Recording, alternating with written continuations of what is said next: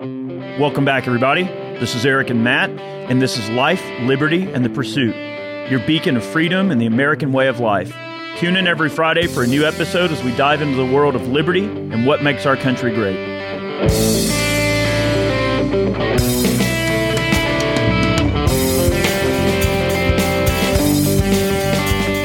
We appreciate you guys tuning back into our podcast, and we always appreciate the support that all of our listeners and viewers on YouTube send us. You guys are amazing. Thank you for the great ratings, and be sure to share this with your buds. Word of mouth is a big component to this, so share it with all your coworkers that you think might, understand our version of freedom. But we're gonna definitely stab into today's episode a little bit. We're gonna talk about the gun and ammo shortages.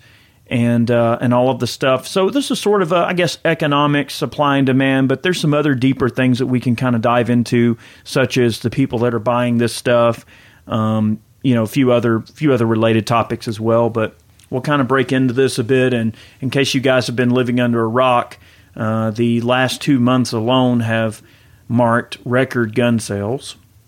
Which is a good thing. Oh, yes. Yes, it's great that people are getting armed. That's a wonderful thing. If you guys haven't, make sure you refer back to some of our older podcasts. We do talk about some great gun options for self-defense, for home defense, I should say.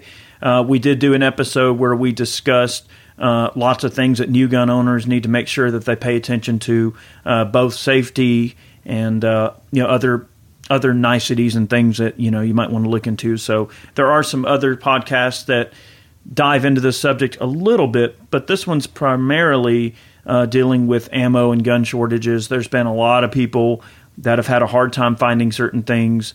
With the surge in gun sales, which is great, you also need ammunition, magazines, holsters, training. I mean, lots of training courses are sold out all over the country, which is great for trainers. Right. But if you're seeking training and you need more knowledge, which the recent events with NFAC having their shotgun discharge and wound three people clearly shows that there's a lack of training.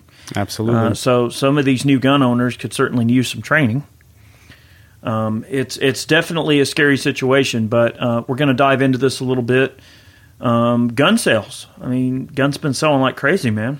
Yeah, absolutely, and you see it across the board. You walk into you walk into gun stores and you see all kinds of just bare walls. So you'll see some. There are a few of the larger stores that have a decent stock, and you start to see a lot more of the general items, not so much the specialty items, overall you just see a lot of bare showcases. You see a lot of empty walls, and they're not really complaining about it too much because obviously that means sales are good. You do hear complaints that they can't get them, or that it takes a long time to receive stock.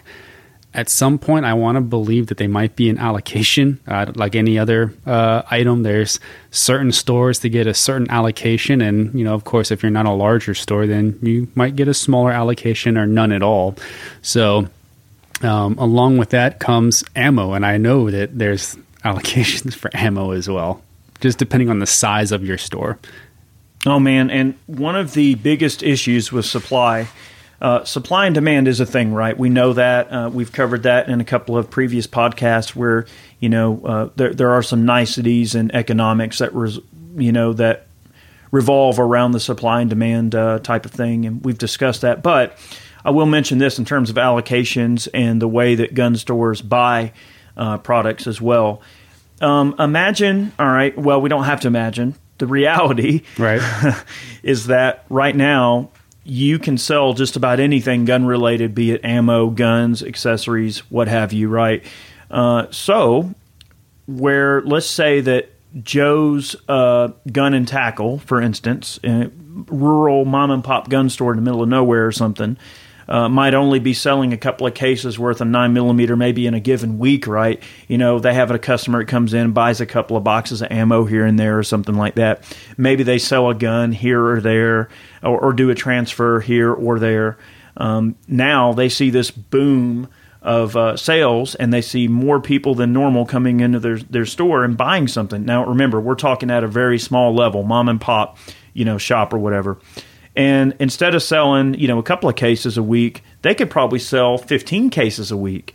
So when you have mom and pop Joe Blow gun store call up their distributor, and where they would normally only need a case or two of ammo every now and then, now they're going, hey, give me a half a pallet. You know, they're dipping into the savings, and they're saying, mm-hmm. hey, you know, we've got a bit of extra capital stuck back. I'll tell you what, why don't we order a half a pallet of ammo? I'm sure we can sell it right now. Oh, yeah, easily. Mama, right? So, and you get it, right? Simple economics. If you know that there's this huge demand for something, then obviously you're going to try to procure this stuff because you know you can sell it. The issue is not only are the mom and pop folks ordering a heck of a lot more and requesting a lot more, they're putting in purchase orders for larger numbers of guns, much, much more ammunition. The issue is all of the heavy hitters in terms of the giant venture capitalists. I'm not saying anything wrong with having lots of money or anything, or that there's anything wrong with having a large, gun shop that can deal in 7-digit orders, right? Yeah. But these guys are calling up Federal or Winchester or Remington or whatever, you know, ammo/gun company that you might think of, and they're saying, oh, by the way, so how many rounds do you have for sale right now? Well, we got 6 billion or whatever, blah, blah, blah.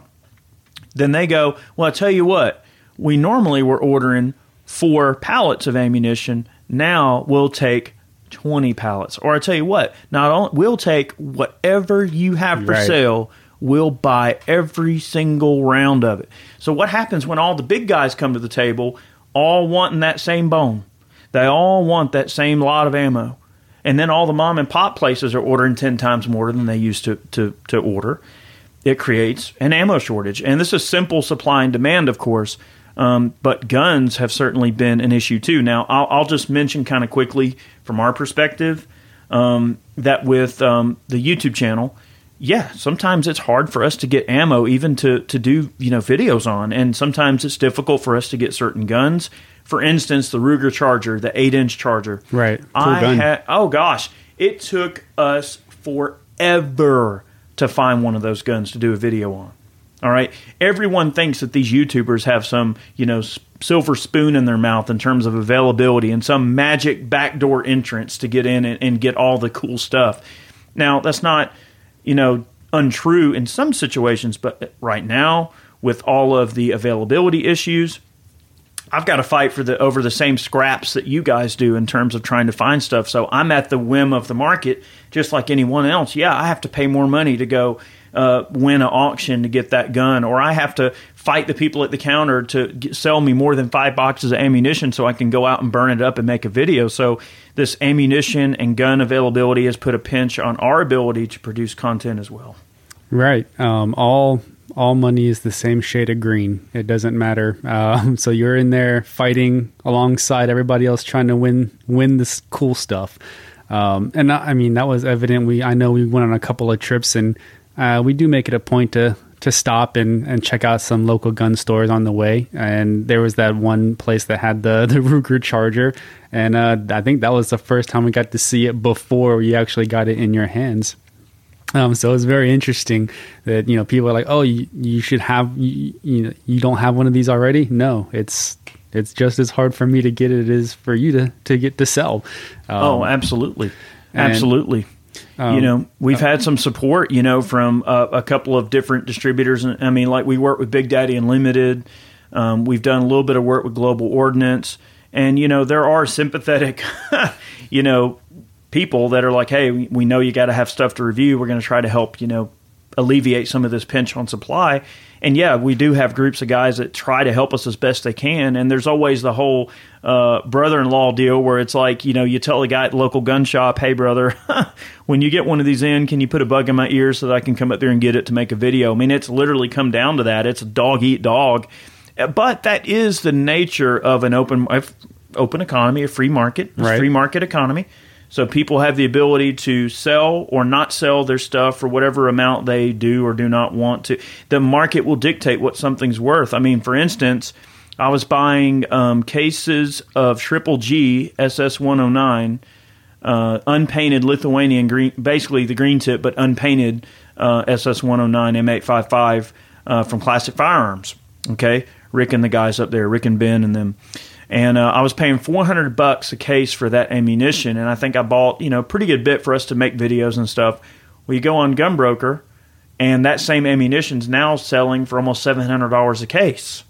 So it's only worth what someone will pay for it. Right. And on top of that, on the ammo shortage, you not only have the big box retailers buying it up by the pound, so they don't even, when they call, they don't order by the round. They are like, hey, give me, you know, 1,000 pounds or 5,000 pounds. Now on top of that, to make it even harder, the same manufacturers all just got awarded military contracts for all of this ammo. You might have seen it in the news. So there's quite a few of them that now have contracts to produce specialty rounds. Now that all that stuff is still made on the same equipment that your commercial rounds are made out of. So now you have to split that time between fulfilling your government contracts as well as your commercial agreements that you have with these big box retailers. So I don't think it's going to get any better in the near future. If anything, you're probably going to see it slow down a little bit. And I think that's just because of the way there's a certain level of uncertainty in the economy right now, that if it gets better, then great. You know, we don't have to ramp up production. The workers can come back to work and we can still fulfill our obligations.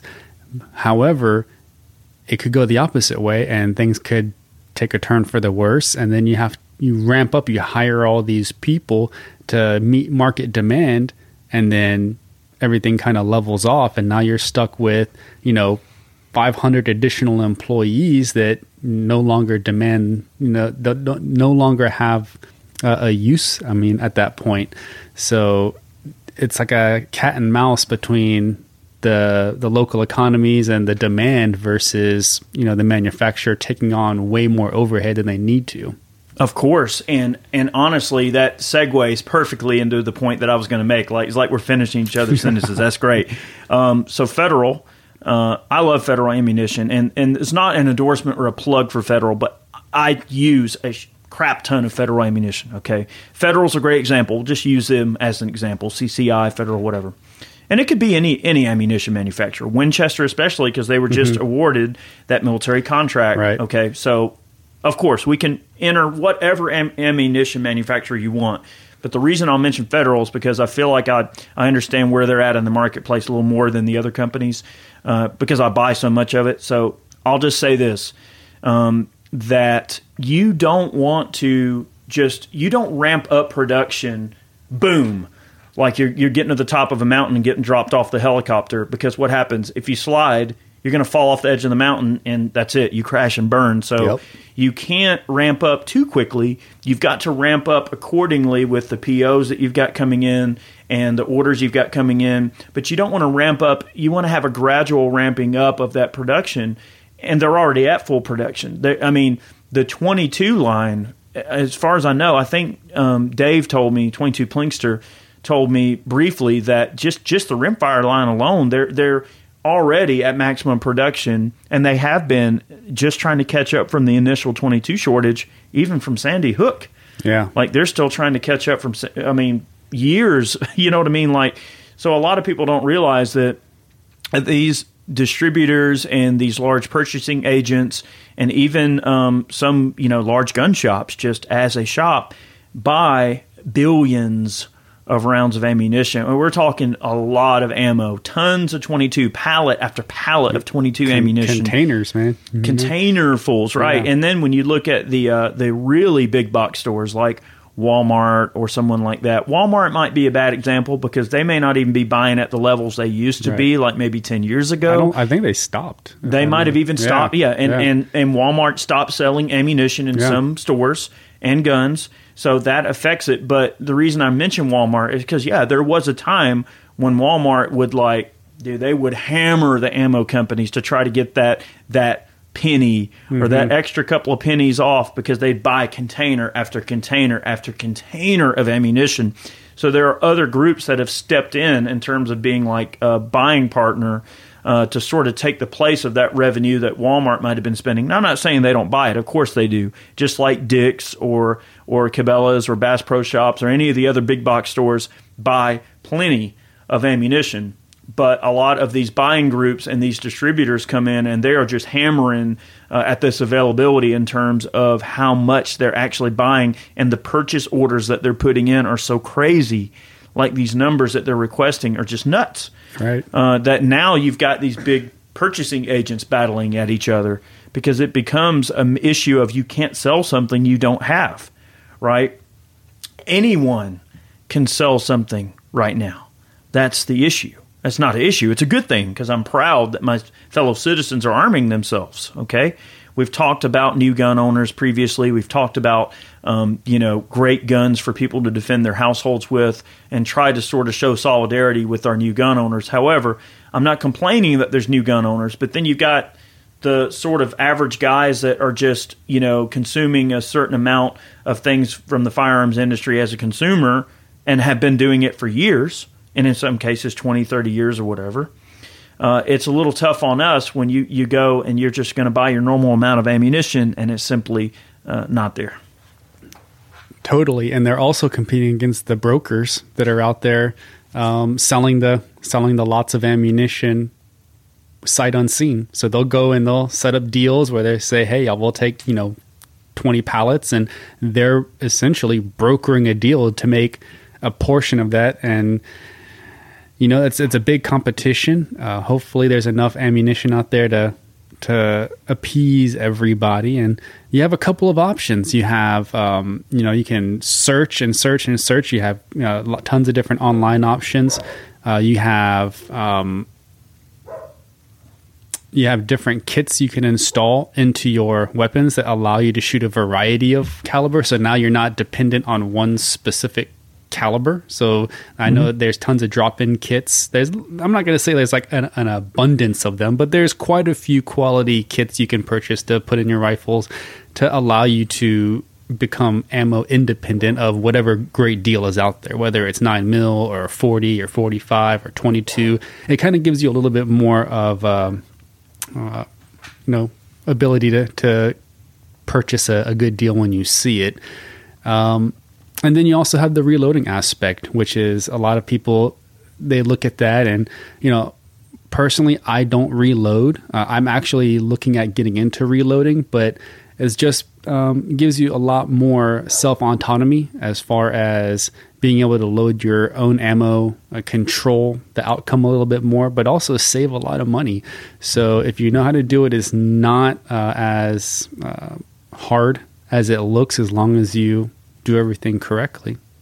Yeah, so we actually have quite a few videos on YouTube that discuss some of the cost of getting into reloading your own ammunition and everything like that. Check it out. We've got some beginners reloading videos, some that are a little bit more intricate and advanced, and then some that just kind of lay out like the general cost of getting into reloading. So reloading is definitely one area that will allow us, again, to segue into a little bit different area of the conversation. I will mention the 22 conversion kits are a great option for those of you that maybe you have an AR and you can't find 5.56 right now. I get it. A lot of that stuff has dried up pretty well, yep, and everything like that. And it's hard to get, and the prices have increased a lot. I will say this, that most gun stores that I've been to, and I travel to quite a few because we make different stops all around the place, have 22 in stock. Every single one of them we went to. Yeah, I've been able to find 22. Now, Granted, the price might be a little bit higher than normal, but it is generally available and considerably less expensive than buying 9mm or 5.56. But I will say that 22 is definitely a great substitute, to at least to get you some trigger time and keep the cost to train down reasonably lower, and just to get more bang for your buck, so to say. And now we'll talk a little bit about components. I did get a memo from Federal that said that they were going to realize a price increase on components, which would equate to a price increase moving forward on pretty much most all ammo SKUs.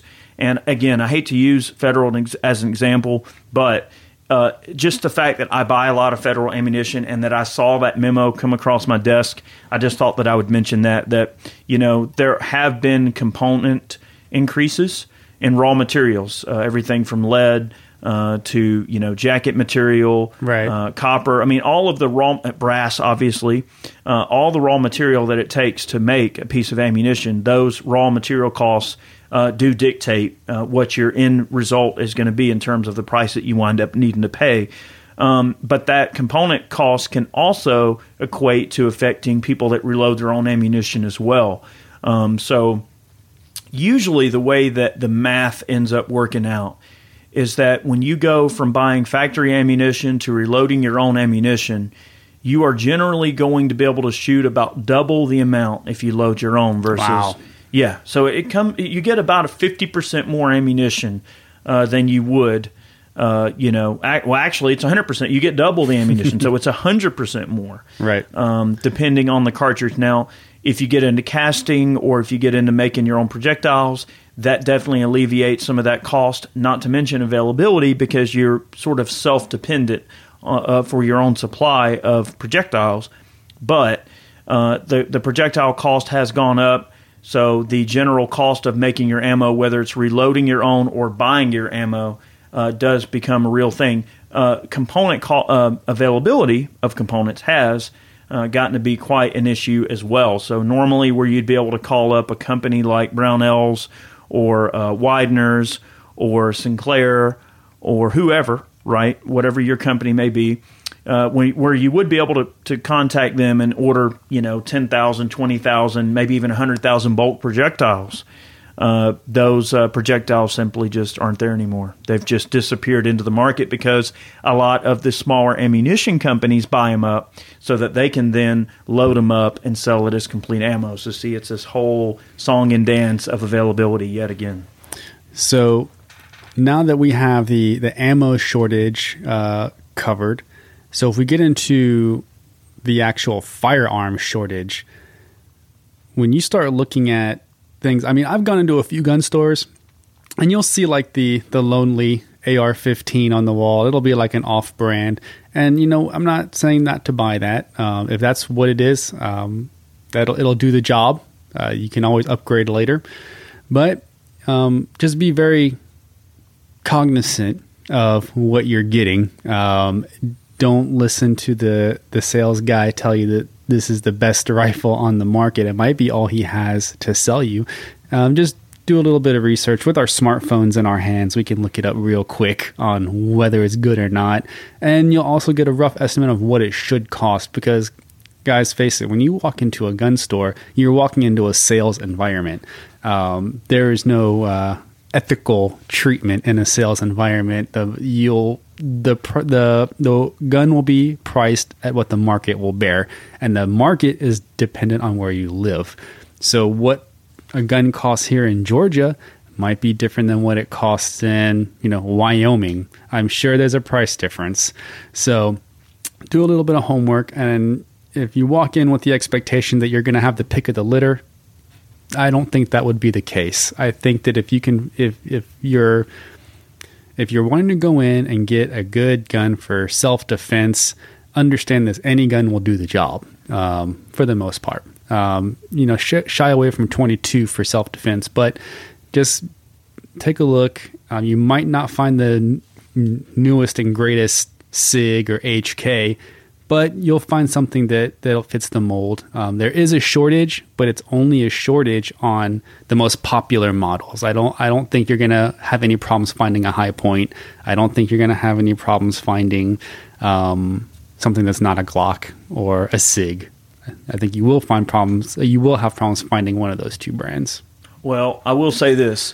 All right, I'm not gonna necessarily like redact anything you said, but I will say a little bit here that, all right, when it comes to availability on guns, an interesting thing is when you look at it, especially from the back end, if you're looking at it from a distributor inventory level, let's say that you're a buyer, okay, and you're going in on the back end and you see what they have and what they don't have. It does put a lot into perspective when you see which SKUs sell out the most and the quickest, and then the ones that are left over. And it's actually the really high-priced stuff that gets left over, because most people have the instant gratification, right? They want to buy the $500 gun. They want to buy the $300 gun. They want to buy, okay, well, those are sold out. I want to buy the $600 gun. And it just keeps trickling up. After a while, it's mostly the Gucci stuff that gets left over. So you can probably go in a shop and find a real high-end SIG or a CZ or a high-end H&K. You can probably find, you know, a high-end AR or something, you know, an LMT, an AdCor. You can probably find an H&K rifle. You can probably find even some Daniel Defenses out there for sale. Now, granted, they're going to be that type of money, and they're very expensive. Those kind of guns tend to be a little bit of a hard sell for Joe Blow America in a perfect environment when things are completely normal. In this environment, I believe what's really happened with this influx of people buying stuff is that, yeah, your $699 ARs, they were gone instantly. Like the low-hanging fruit sells out really, really, really quick. So it is the cheaper guns that are actually really, really hard to get. And the more expensive stuff is what you're going to find on the shelves of your gun shops. The more obscure brands, maybe some of the unknown brands that people aren't familiar with as much. And then, of course, some of your Gucci gear, your high-end stuff, which I'm not saying is not good, because, of course, it's great. You can't go wrong with a nice high-end gun. But from a standpoint of obtainability to somebody, it's a lot harder to pinch off $1,500 for an AR than it is $600 for an AR.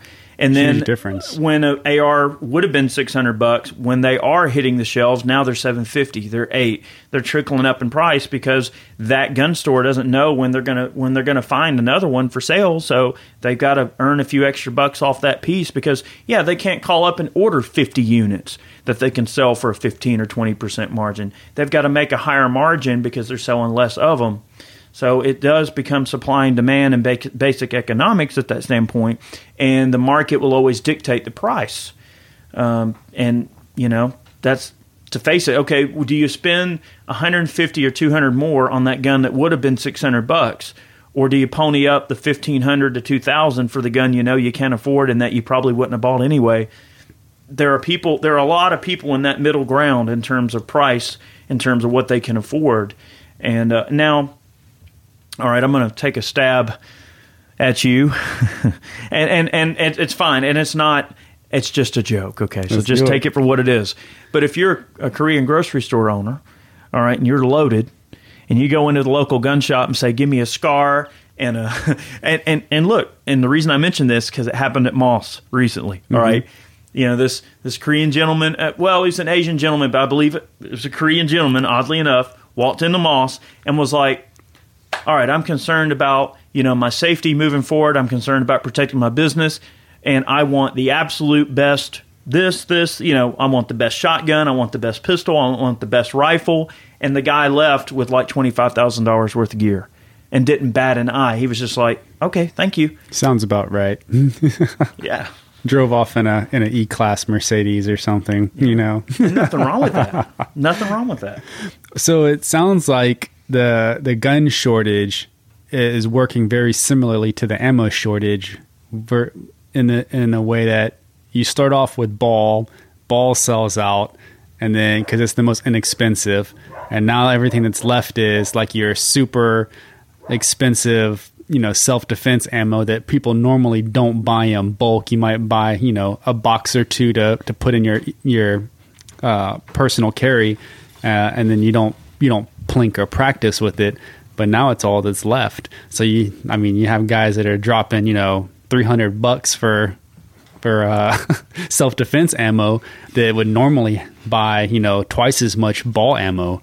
So basically you walk into a gun store and everybody's bought up all the inexpensive guns, and all that's left are these $2,500, $3,000 Daniel Defense heavy barrels and SCARs and things that you don't normally buy. And now they're kind of in a position where that's what they have to buy. Like that's what it is. You know, it's really interesting that you mentioned the whole paradigm between like defensive ammunition and just standard ball ammunition, because we did a full YouTube episode on it. Again, I hate to keep plugging the YouTube channel, but this is useful information that probably helps some of you guys. We did a full episode on the differences between carry ammo and range ammo. And there are a lot of people that are new to the gun world that are just sort of starting to understand, oh, crap, all these things aren't made to the same standard. It's definitely different animals here that we're dealing with. And I will say this, that a lot of the law enforcement quantities of carry ammunition, such as the 50-round boxes of HST or Spear Gold Dot or Hornady Critical Defense or Critical Duty ammo or whatever, those have almost become like a monetary commodity in of themselves, because the price that those boxes, those 50-round boxes of defensive ammunition sell for are pretty reasonable. I mean, you can get a 50-round box of HST for anywhere from like $29 on up to about maybe $35, $37.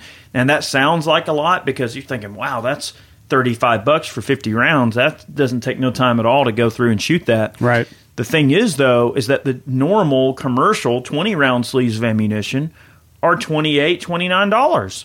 So you're getting, 30 more rounds for almost the same money, and that's almost like a closely guarded thing, right? Like, people don't realize that those quantities are out there, and the ball ammunition shortage has been crazy. People just cannot buy ball ammo, and a lot of people are buying a gun for the first time because they want to protect themselves. So hopefully they see something like my video and they realize the differences in the ammunition and what they're designed to do, but they also should realize that make sure that if you keep your eyes peeled and look real close, you can find those 50-round boxes, and that's the quantity you want to try to buy, especially if you need to test fire your gun or take it out to the range. Yes, the ammo is expensive, but you do get the added benefit of knowing that the ammo you're training with and testing the gun out and getting used to it is the same ammunition you're going to carry. So if you shoot, 150 rounds of carry ammo, yeah, it's expensive, and it might seem wasteful to some, but that is a great way to sort of proof and test that gun with that ammo. And hey, if I can shoot 150 rounds with no stoppages or failure to feed or issues, then we know that this is a carry round that this gun is going to like. And that's sort of reaffirming that ammo combination with your gun combination. So whereby expensive, yes, it's still a good practice if you can afford the extra money for that ammo. Especially if you're not going to, shoot a ton of ball ammo out of your gun, that's probably not a bad option just to sort of proof your gun in that sense. Does that make sense? Absolutely. And that's something that a lot of new gun owners and even people that own guns that don't shoot a lot fail to do. And I would encourage anybody to your gun's going to react differently to different ammo. And the biggest issue that I see is you plink or you target shoot with 115 ball and you don't even know, you've never shot defensive ammo through your gun. And some guns don't like hollow points. Some guns don't like 124, or they might not like a specific brand. And next thing you know, you have to pull that gun and use it, and you get one off and then you get a stoppage. So and you might need to run 2 or 3 mags of this to make sure that this is something you're going to be carrying with you to defend your family, defend yourself, and make sure that you're safe. You want to make sure that it runs efficiently and doesn't have any stoppages. So if you buy a box of 50, you better run all 50 and make sure that it's going to run it and not get any stoppages. And don't just shoot that, I know everybody likes to shoot, Blazer 115 because at that time it was inexpensive. And then they load up the really expensive defensive ammo. But there's tons of different, personally, I use Critical Defense. It works really well. I have a Shield 2.0. It loves it. But there's certain ammo that it doesn't like. It won't shoot. I'm not going to say anything specific, but it never has any issues with 115 ball. It doesn't have any issues with Critical Defense.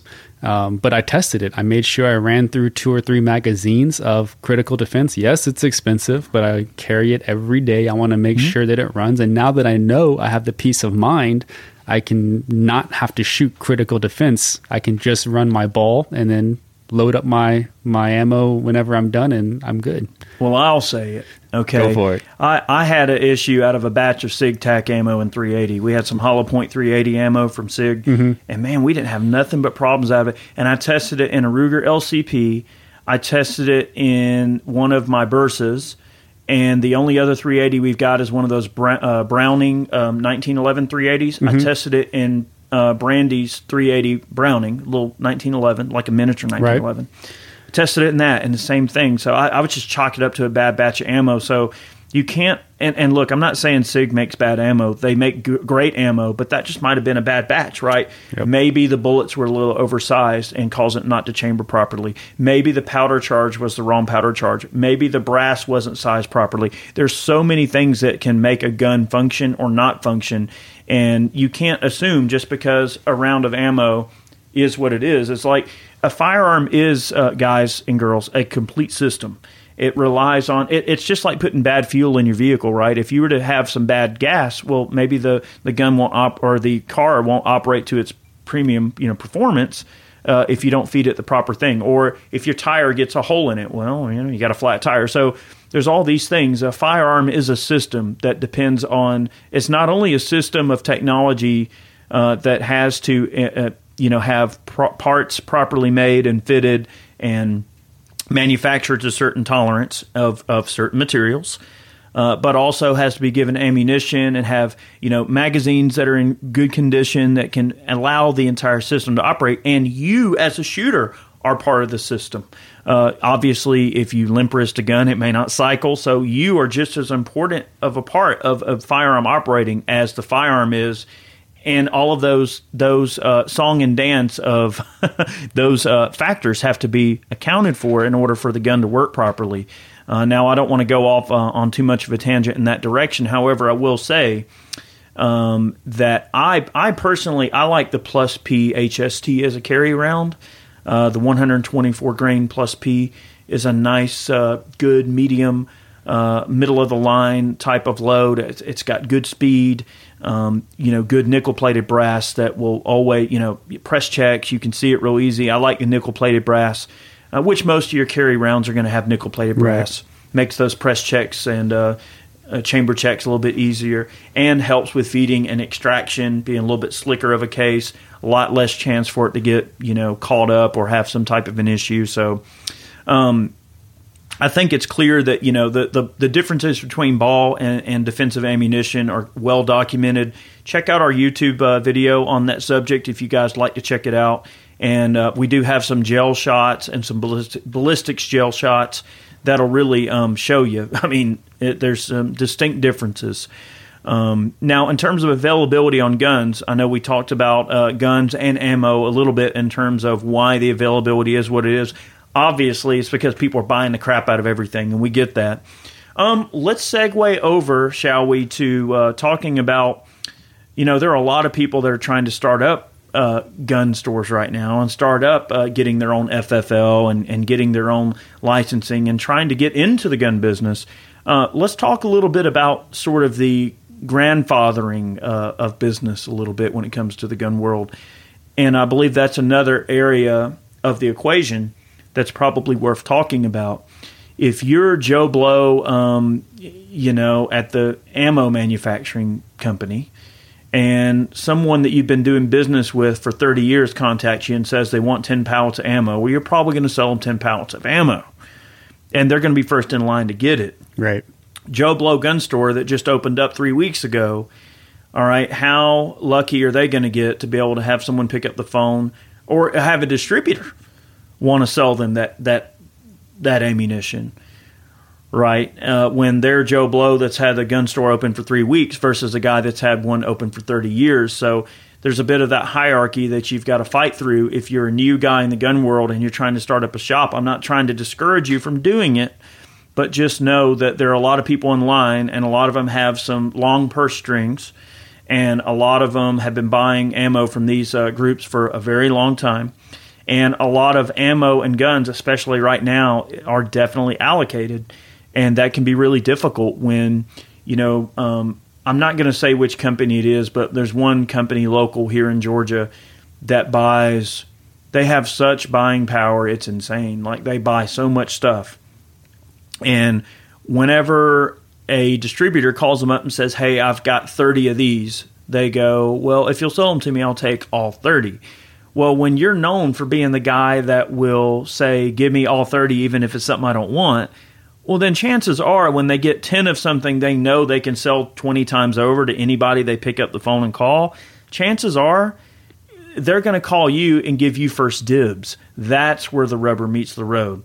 Buying the 30 or 40 of the crap things you know you don't want, but to get access to the 15 or 20 of XYZ that you know you can flock it in 10 hours. If you put out one Facebook post, people flock to the store and it's sold out in, 2 hours. Right. It's gone. So that the way that you're explaining it sound like my knowledge on that is very limited. I don't have any experience owning or running a gun store. However, it does sound identical to how a liquor store and cigar store are run, both of which I have intimate knowledge of. So basically, the distributor for a liquor store that handles all of the different brands, if you're a established liquor store and you have that relationship with that distributor, they will basically give you pick of the litter on specific brands, on specific barrels, on certain bottles, on special and allocated bottles, which almost all of the high-end or good bourbon right now is an allocation. However, they still force you to purchase a certain allotment of lower-end liquor, whether it is, house brands or white-labeled brands or whatever it may be. You still have to purchase a certain amount of that to get access to the good stuff. Because like you said, Eric, anybody on a good day could sell a bottle of Buffalo Trace or Pappy or Sazerac or Whistlepig. Those sell themselves, essentially. So what is the benefit of them giving it to you? Now it's, well, what are you going to buy from us to allow us to sell this to you, because we can sell this to any liquor store that we want to. 110%. In fact, not to hijack this podcast, but you are 110% correct. Okay, I've noticed it here locally and I'm so glad that you mentioned Buffalo Trace, because I love Buffalo Trace's products and I love the Eagle Rare. Yep. It's really good bourbon and it's priced really fair, right? So I noticed that one of my local liquor stores, I went in and they had this glass case and they had a bottle of Eagle Rare, one bottle. And they said, in order to buy this bottle of Eagle Rare, you must buy two selections that are on the barrels. And then they had these, oak barrels nearby with different selections on them. And you had to buy one each, choose two out of off of those barrels. They had maybe 8 or 10 selections out there. You had to buy two of those bottles just to be able to buy the Eagle Rare at the normal price. So it's not that they were going to give you some discount. It's just to pay for the privilege of buying the Eagle Rare, you had to buy something else. So that's very much how the gun companies operate as well in terms of the distributors, especially, if you're Joe Blow and you're trying to order 10 of one SKU, chances are you're going to be dealing with a distributor or something and not directly with a gun company. Now, some gun companies do go direct, but not many. Most are still on the model of dealing through distributor networks and things like that. I think the only people going direct right now that I know of, I think Steyr still works directly, oddly enough. Right. They're still here? Yeah. Oh, dude, Steyr still makes where they still bring in stuff. I mean, Steyr is still direct as far as I know. Hopefully I'm not wrong there, but there are not many. Most people, still go through a buying group or a network or something like that. I'll just mention that, the liquor business is probably very similar. Okay, now I don't have any dealings with that directly, but I will say that I would imagine that the buying power that some of these large liquor stores have is very, very similar to the gun world in that, to get that 12-piece case of Eagle Rare, you might have to order 50 gallons of normal bourbon from Buffalo Trace, or you may have to order some Colonel Taylor's, or you may have to, order maybe 5 cases of their vodka, which the Buffalo Trace vodka is really good. Vodka is a byproduct in terms of how you can, if you make bourbon, apparently you're in a position to be able to make vodka really easily too. So vodka is not a, as far as I know, I did take the, and this is getting off subject, but I did take the tour of the Buffalo Trace Distillery, and I can't remember if the gentleman there said that the vodka was a direct product of the process of making bourbon, or if making the vodka was just a convenient byproduct because of the way that the bourbon's made. I can't remember the distinction between those two, but anyway, you get the idea. Right. That, you know, you may have to order a bunch of vodka that, yeah, I mean, it's good vodka. I tasted it, but it may not be what you really want, but just to get access to the stuff you really do want. That's and exactly that goes how on it in works. In the gun world, too. Yep. And that's not just that, but also they do the same thing with Rolex watches. If Rolex watches, all of their sport models right now, whether it's the Daytona, the Submariner, the GMT Master 2, every single sport model, all of them, there's a wait list for them.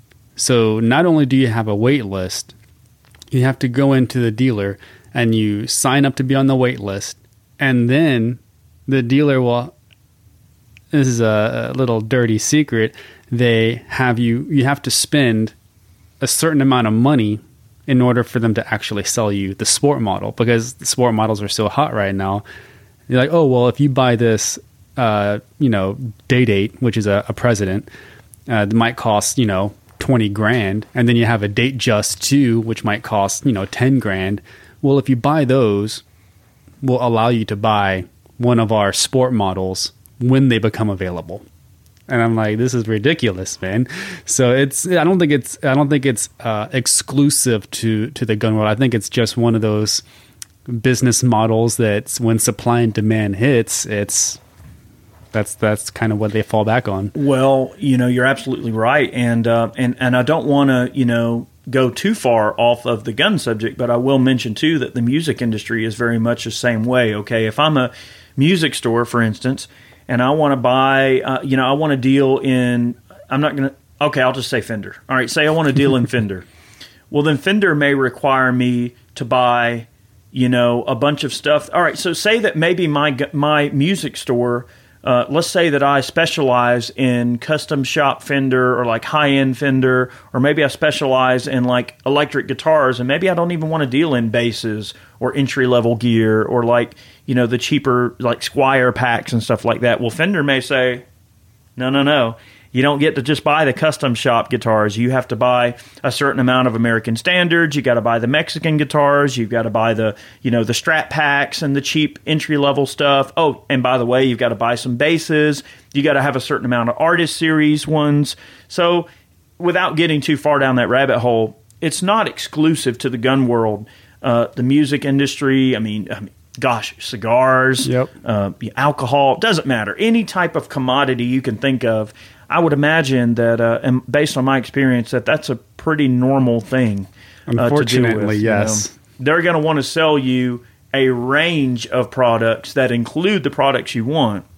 And I think that the most successful gun businesses, in terms of distributors, mom and pop, doesn't matter who you are, the most successful ones I've noticed in my experience are the ones that buy every dang thing that comes across their screen.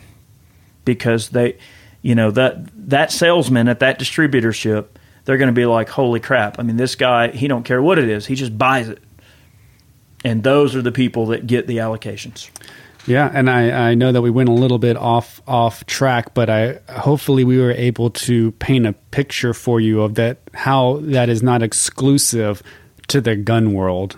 So if you're like, oh, the gun industry is so messed up, it's not just the gun industry. It's pretty much every commodity-like item is very similar.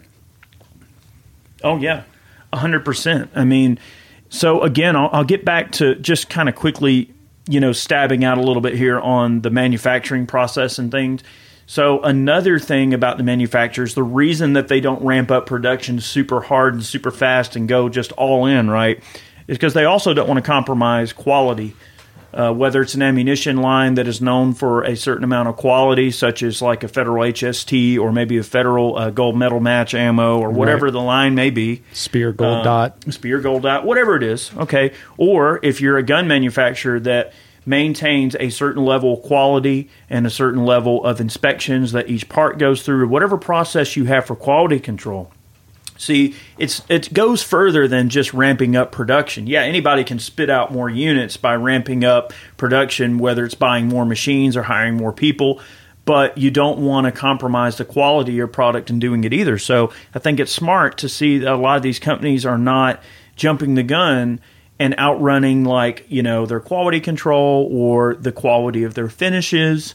You know, or the testing and evaluation that they do internally in terms of batch testing certain lots of products, be it ammo or guns or parts or whatever. So it's more than just increasing the production capabilities. It's also a limitation on how well you can test your product and make sure that you're not having a reduction in quality that results from the increase of that production as well. I mean, that's why Rolex is, you know, as a watch is so fewly made, because if you spit a Rolex out at 5 times the rate, the person buying that Rolex is going to go, all right, now this can't be good as a Rolex that took X amount of time to make. Correct. You know what I mean? So there's that sort of, I guess, vision that we have in terms of the way we our perception of that situation. It's like, you know, a company that was spitting out X amount of units, if they start spitting out 5 times as much, you're going to think, all right, what did they give up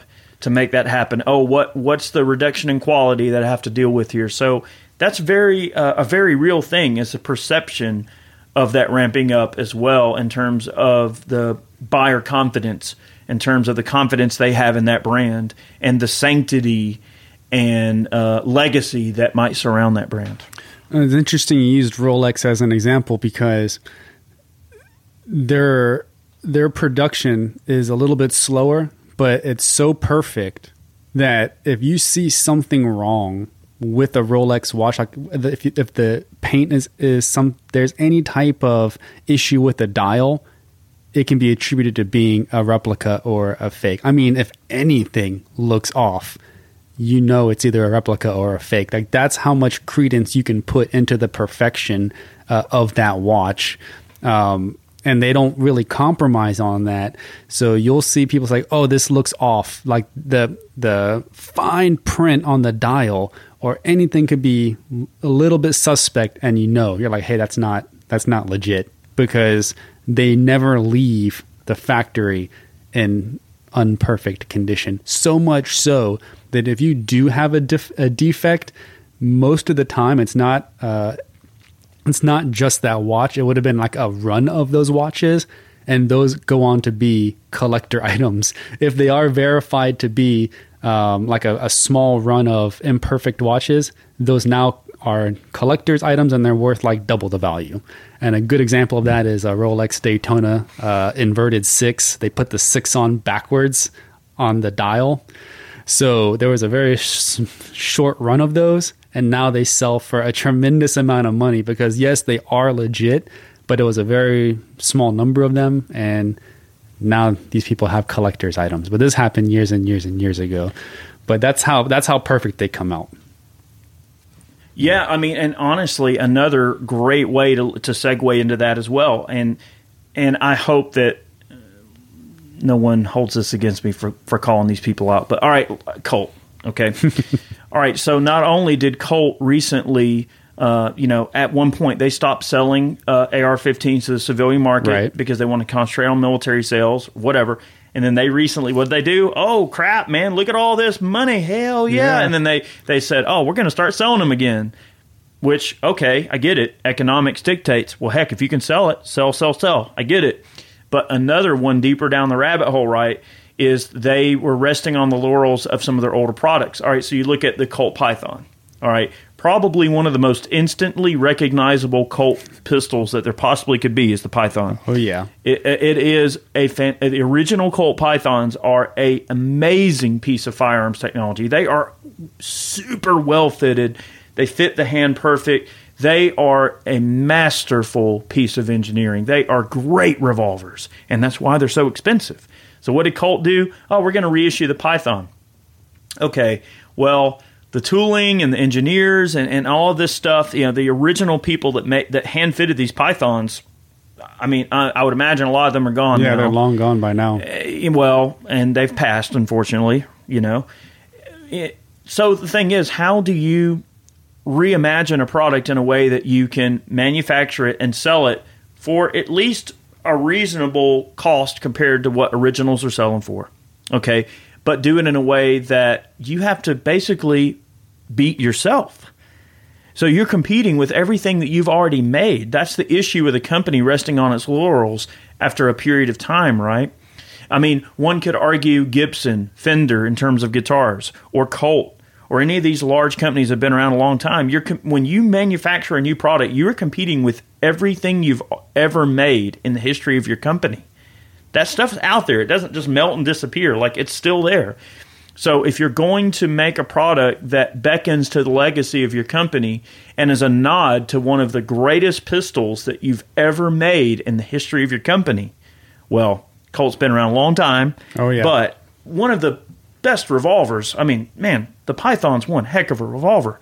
If you're going to put that name on that revolver and it's going to say Python on it, someone better pick it up. It better be a dang Python. And I know some of the early units were plagued with a ton of problems. I saw a lot of issues. Yeah, with Greg those. Had a problem with his, Hickok, and gosh, I mean, tons of, I saw, you know, initial findings from writers and just buzz around the internet was that, you know, they had issues with them.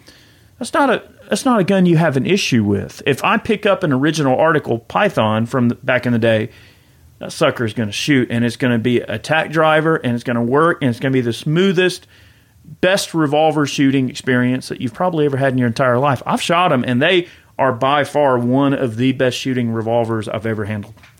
Then, you know, for the longest time... It's the Rolex of guns. It is, and I mean, they're beautiful pieces, and that kind of put me on to getting a 327.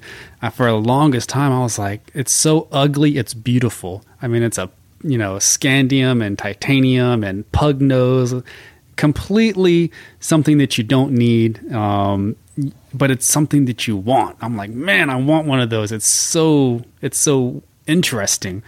And then you start going down the rabbit hole of doing research, and you hear about some timing issues because it shoots 357. And they said, hey, if you shoot 357 out of this gun, it's going to give it timing issues.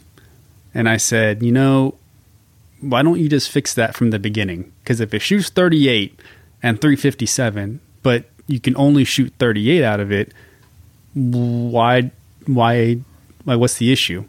So that's kind of been the thing. I want to see if they'll work that out before I drop some coin on it, because it's not a cheap gun by any means.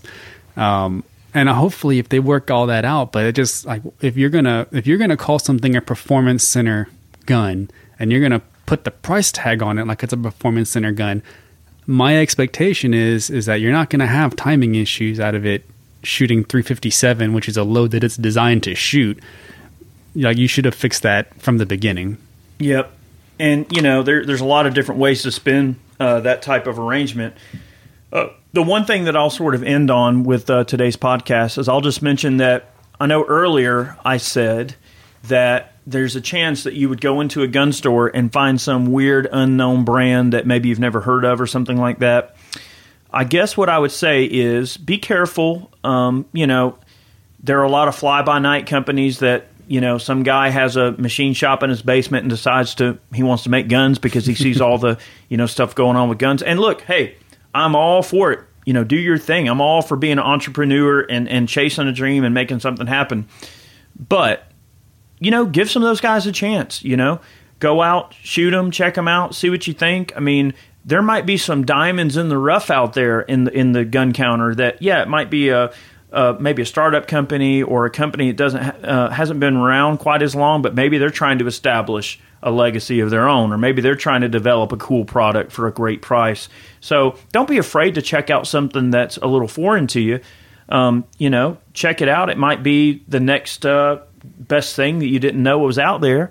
but folks just have to give things an honest shake. So all I'm saying is look at things sort of objectively and just look at each gun as its own individual, and don't be afraid to check out new things, and don't think that just because, you know, the most predominant brands aren't in the counter at your favorite gun store, that what's in the counter, if you're really in need of a way to protect yourself, isn't a viable option to defend yourself. Absolutely. And I mean, a great example of that is your Type 57. I mean, that's, you let me shoot that, I would never in a million years pick that up out of a showcase and say, you know what, I think that's going to be a great gun, I'm going to buy it. I probably wouldn't even rent it if I was at their range if they had something like that available. But it's a beauty to shoot. I mean, it's so smooth. I really, really enjoyed that gun. And it surprised me. So I would agree with you 100%. Like, if you're going to, like, give them a fair shake. Don't knock it until you try it. That's right. Well, guys, thank you so much for, tuning in on today's podcast. We hope you enjoyed it. I know we went down several proverbial rabbit holes. That's right. But it's okay. It really does come down to a supply and demand issue. But in terms of the availability of guns and ammo, just know that it's not going to break loose anytime soon. We are settled in and dug into the trenches, figuratively, in terms of really sitting on a long-term shortage of firearms and ammunition. So try to be open-minded and understand that it will get better. It's going to take a long time. I know many gun and ammo companies are backlogged, in some cases over a year, on certain SKUs. So we have to settle in for the eventuality that this is the new normal, and that the rate that guns and ammo are selling right now across the nation are at an all-time high. Never been this high in the history of the United States. So considering that, it's actually not quite as bad as we might think. It's reduced amount, but it could be worse. Always could be worse. Absolutely. Guys, have a great day. Thank you for listening in. Definitely go over to Ballistic Ink and pick yourself up a snazzy T-shirt. Those funds support our podcast and our YouTube channel. Thank you so much. And we really appreciate it. Leave us a great rating, and we will see you next week. Remember, we post every Friday here on Life, Liberty, and the Pursuit. Make sure you tune in. We'll see you. Bye, everybody. Thanks for listening to Life, Liberty, and Pursuit. If you enjoyed the show, be sure to subscribe on Apple Podcasts, Spotify, and anywhere else podcasts are found. Be sure to leave us a 5-star review. We'd really appreciate that. You can support us over on Ballistic Ink by picking yourself up some merch. And remember, guys, dangerous freedom. Have a good one.